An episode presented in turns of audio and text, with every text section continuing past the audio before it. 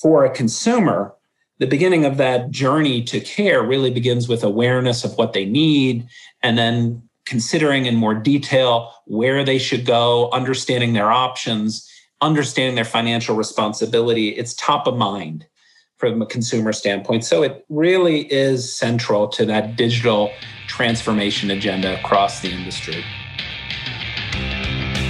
Welcome to the Big Unlock Podcast, your leading source for insights and best practices on the digital transformation of healthcare. Join host Paddy Padmanabhan, CEO of Damo Consulting and best-selling author of Healthcare Digital Transformation, How Consumerism, Technology, and Pandemic Are Accelerating the Future, in conversation with healthcare and technology leaders.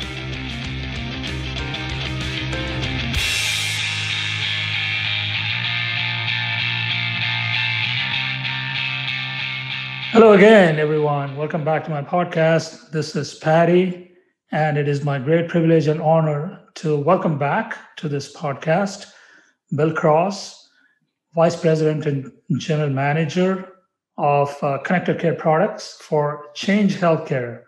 Bill, thank you so much for taking the time to join us again, and welcome back to the show.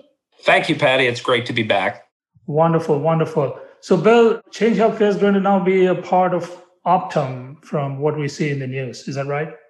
That's right. We we expect the transaction to close in the second half of 2021. Of course, subject to regulatory approvals and the other customary closing conditions. Until that time, we'll continue to operate in the market as separate entities. That means for now, it's, it's business as usual from both the Change Healthcare and Optum sides. Got it. Thank you for that. So, Bill, since we spoke last on this podcast, you've continued to focus on payment transparency solutions for healthcare consumers. And that has been a focus area. That was a focus area when we talked last, and that continues to be one. So, just to set the context here, what is driving that from a marketplace standpoint, and what is the emerging need you're trying to serve? Patty, there are there really are a number of factors that are going into this, and the government has provided a fair amount of commentary around their rationale for putting forward the regulatory changes. And we see it also from the standpoint of customer or the consumer experience, the provider and payer experience. Underneath it, there's a need for more information to be available at decision making time to inform consumers on their healthcare journey. That there's tremendous friction today with consumers understanding their financial responsibility at points in time when they can manage and make decisions to address whatever those needs are. So that is it from the consumer standpoint. That is a ripple effect for provider organizations because it's challenging for the revenue cycle departments at providers to function at high performance given the challenges this places on consumers. And then, really, from a more macro standpoint, a better functioning markets really do require transparent access to information. So, from a macro standpoint, this plays into certainly the government's objectives to create a, a more functioning healthcare marketplace. And we'll, we'll unpack that a little bit more, especially from a marketplace standpoint, in the context of uh, digital patient engagement and uh, digital consumer engagement. Just for the benefit of our listeners, the CMS had announced a hospital price transparency rule, if I'm not mistaken, late 2019 perhaps. And I think the deadline for compliance is has either come up already or is about to come up. Can you, for the benefit of listeners, uh, our listeners, just tell us what that is about? That's correct. So the CMS price transparency rule, it became effective on January 1st the rule requires providers to post on their websites all prices in machine readable format, as well as prices for a select group of shoppable services in a consumer friendly format. And so that really changed the dynamic as it relates to making information available. The rule went much further than previous iterations of transparency rules that required publishing of providers' charge masters now providers are required to put forward the negotiated rates for services that they've established with all of the payer organizations that work with the providers. Right. So, as a consumer, I should be able to see some degree of uh, price transparency, which allows me to exercise some choice. I guess that is the underlying principle here.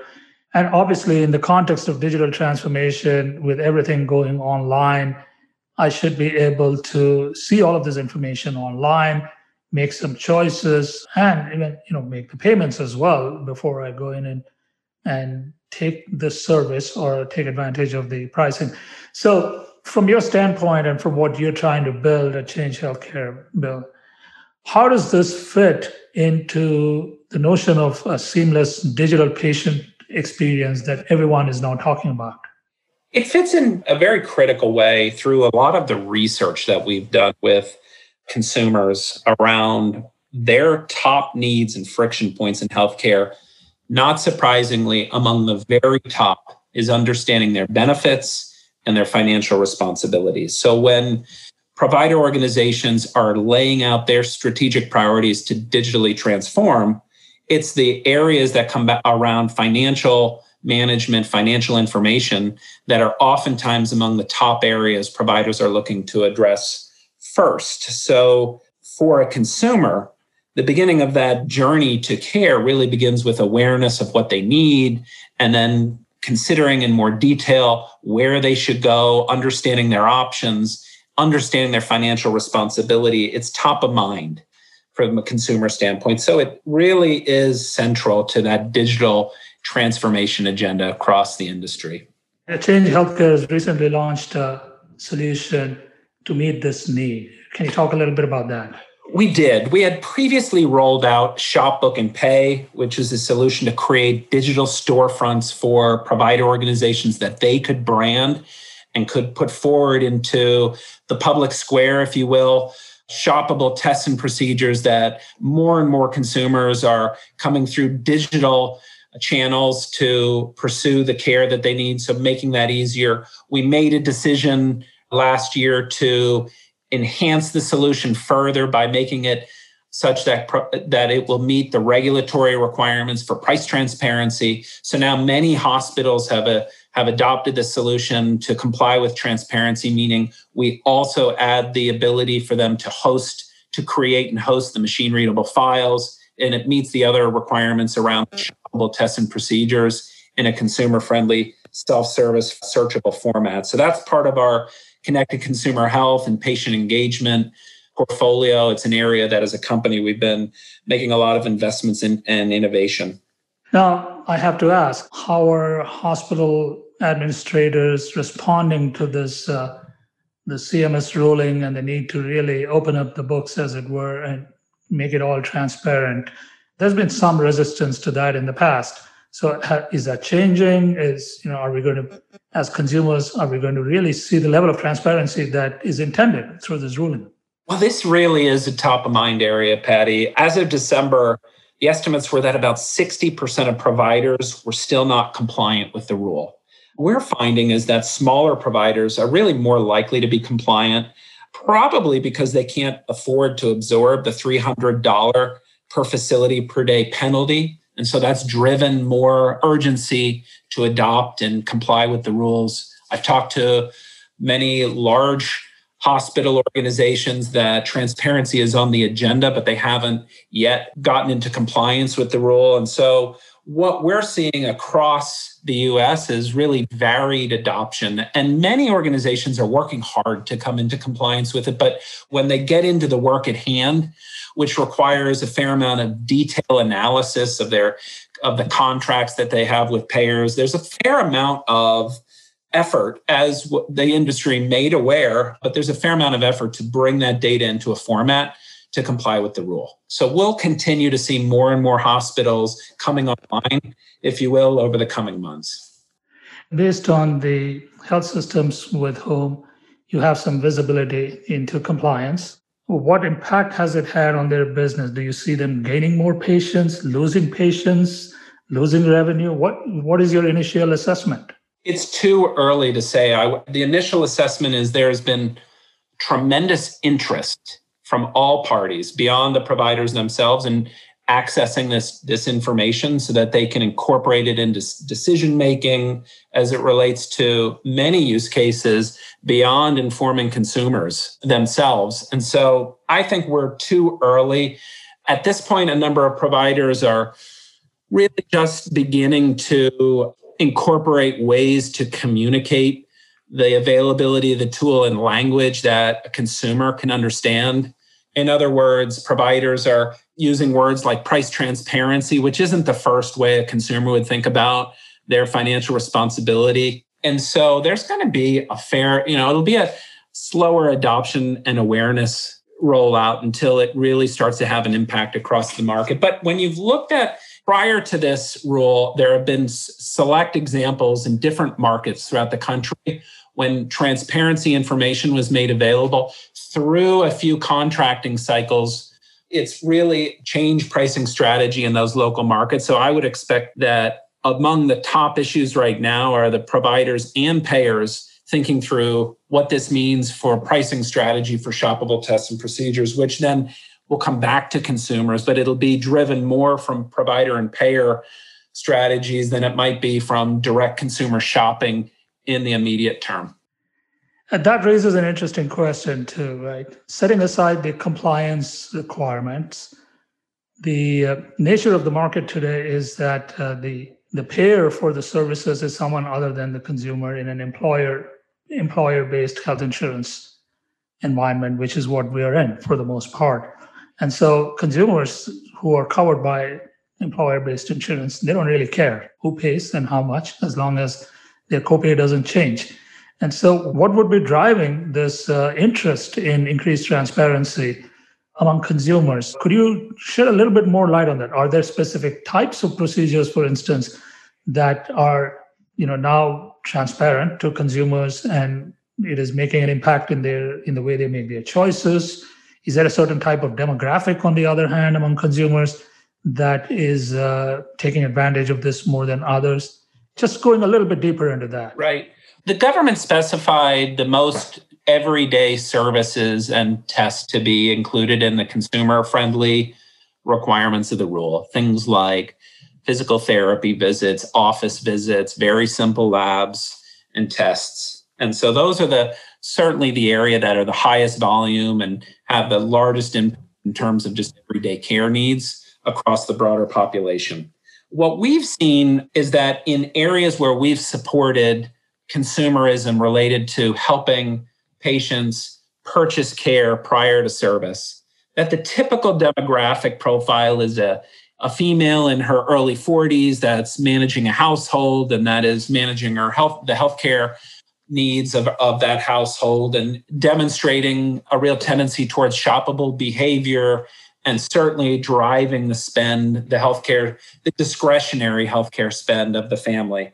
And so what we would see here, based on those data points from the many hospitals that have used pre-service purchase tools, this is going to play out the same way. Those are likely to be the you know the demographic range that are going to pursue shopping more frequently. I, even in my own example, and having taken a family member, a child in for care and received the EOB and bill, you know, I wanted to go to the hospitals in, in my market and compare what my negotiated rate is with the, the payer to what the other payers rates were for that hospital. So very interested. But then again, I wouldn't consider myself as directly representative of the broader market, but I do think it will play out this way from the standpoint of consumers care that because many are out of pocket for these tests and procedures, given high deductible health plans and just the general shift in financial responsibility to consumers. The other thing I would just add here, Paddy, is that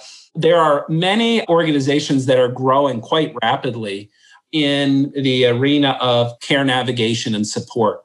And so when you think about the consumer holistically and, and what are the influences on that consumer and their experience in healthcare, they will have other resources, be it those navigation services that an employer organization may, may license for the consumer to use. There'll be other ways that that steering and price shopping can show up and drive consumer behavior beyond just a consumer going to the you know the front door website of a provider fascinating in fact, uh, My recent book, which I co authored with Ed Marx, is titled Healthcare Digital Transformation How Consumerism, Technology, and Pandemic Are Accelerating the Future. And this is exactly the kind of situation we had in mind as the emerging state of uh, being for healthcare consumers uh, across the land. And what you just described is a very uh, detailed micro view of how it plays out in day to day decisions. In fact, I read somewhere that women make 85% of the healthcare decisions in the household. So you seem to have zeroed in on the right persona, if I may say that, uh, in terms of uh, building your solutions for the target market. Now, question I have for you: How has the pandemic impacted uh, consumer attitudes for healthcare services in general, and and for price shopping? Has it accelerated the the price shopping behavior? It's accelerated the movement to digital healthcare journeys. And what I mean by that is the dramatic shift in uh, rise in telemedicine, the behavior changes that come with everyday healthcare needs being pursued through consumers' mobile device versus an in person visit or their computer, just this general behavior of interacting with a digital first channel care. That is the primary driver. We've certainly seen massive acceleration based on the pandemic. And with that comes an easier way for companies that are supporting that digital transformation to put the information like transparency information directly in front of the consumer at the moment that matters. Done digitally, it's a much easier pathway forward. So, our perspective is that, again, with the most recent rollout of price transparency, it's really in the first innings as, as far as this new level of insight. And it hasn't yet shown up from a shopping standpoint so much as just the general shift in use of digital first approach to care, which really is a precursor to shopping for care services and using transparency even further. Switching topics here for a quick minute here. Let's talk about the, the changing structure of the healthcare industry, healthcare sector. Uh, there are several emerging trends, uh, non traditional players entering the market in a big way, digital first uh, healthcare companies now, one of the things that we are seeing also is that employers are increasingly contracting directly with providers and taking control of healthcare costs and self funding and self insuring themselves. What do you make of this trend? And what kind of impact does it have on consumer behavior and price transparency and choice? Is there a correlation between this trend and what you see as the demand for your offerings in particular? I do see a correlation between uh, between those trends. Generally, employers, at least what we're seeing, is that they're taking an even more active role in driving our healthcare system to be a more value-based healthcare system. And direct contracting is one example of a number of things that provider organizations and associations and others that represent the self-insured employer segment are helping to facilitate as it relates to direct contracting with providers, and there's certainly been many examples of centers of excellence strategies of uh, large employers contracting with particular health systems for certain services, et cetera. But generally, that direct contracting strategy, in light of price transparency and a focus on shoppable tests and procedures is probably poised to grow even faster. What I mean by that is, and I was talking to one of our payer customers, and they were sharing that their perspective is roughly 30% of the healthcare spend that the payer organization that goes towards medical tests and procedures annually. And by what I mean by that is 30% of the providers, it, it represents about 30% of the provider's annual income. And so 30% tagged to shoppable tests and procedures is a really large portion of the provider's strategy and certainly their their business uh, finances. So there's a vested interest on both the provider and I think the employer organization to find new ways to direct contract to include these shoppable tests and procedures, whereas previously it might have been focused more on certain um, surgery service lines and centers of excellence. So I do think, again, it will grow over time. And with this type of transparency information available, it facilitates the ability for an employer organization or someone representing an employer organization to have an informed perspective on the value that could be achieved through direct contracting. So you mentioned uh, about 30% of the shoppable costs are currently actually being shopped for. Is that right? I want to make sure I got that right.